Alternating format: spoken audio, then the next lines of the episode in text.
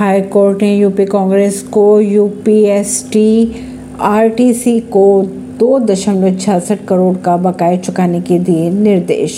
Allahabad high court ने UP Congress को उत्तर प्रदेश राज्य सड़क परिवहन निगम को तीन महीने में दो दशमलव छियासठ करोड़ रुपए बकाए भुगतान करने के निर्देश दिए हैं। हाईकोर्ट ने उन्नीस सौ इक्यासी से उन्नीस सौ नब्बे के बीच प्रदेश में सत्ता में रहते हुए राजनीतिक उद्देश्य से सरकारी बसों और टैक्सियों का इस्तेमाल करने के लिए कांग्रेस को पाँच प्रतिशत ब्याज के साथ भुगतान के लिए कहा है। परवीन सिंह नई दिल्ली से।